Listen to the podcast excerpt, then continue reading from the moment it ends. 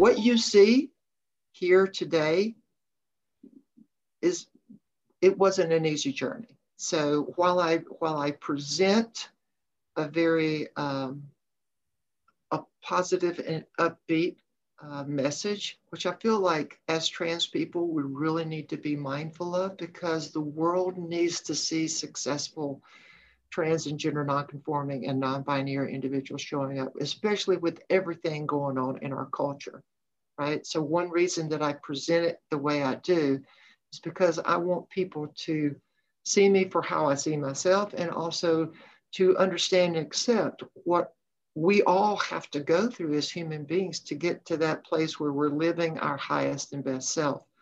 But some of the things that Linda shared, taught me, and I share in my book was the importance of loving yourself. You know, I spent much of my life, you know, being okay with who I was, but never falling in love with myself. And falling in love with myself meant looking at myself in a mirror every morning, every night before I would go to bed and saying, Gabrielle, I love you. Gabrielle, I love you.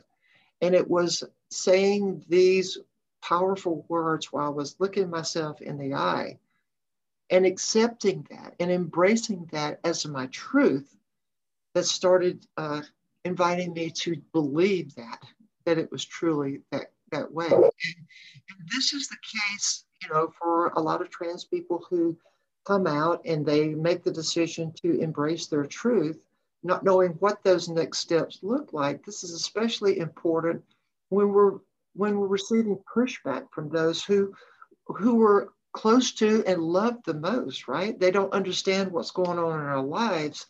And so we have to have that place of, of uh, solace that we can go to and, and just settle into it and say, This is me. She taught me how to love myself. You know, she, that, I'm sorry, but you know, when you're doing these mirror exercise, I think you shared in your book, you're literally getting hateful text messages from people from you know your life before you transition i think even right. people from church yes and your response to those hateful te- text messages is like putting the phone down looking yourself in the mirror and still loving yourself right in the face of all that pushback in the face of all those uh, those accusations and that judgment that condemnation self uh, that condemnation that they were i mean look, they were projecting their own journeys on me. And I get that, that, you know, that's another part of the book that I talk about.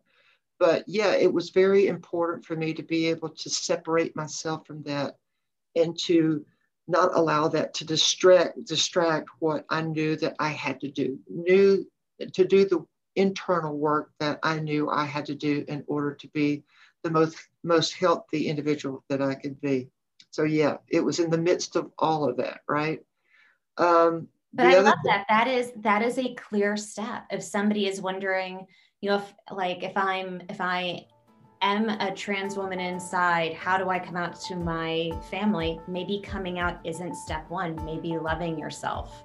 Yes. Step one. Never miss a single podcast by signing up for our newsletter at myfeminineheart.com.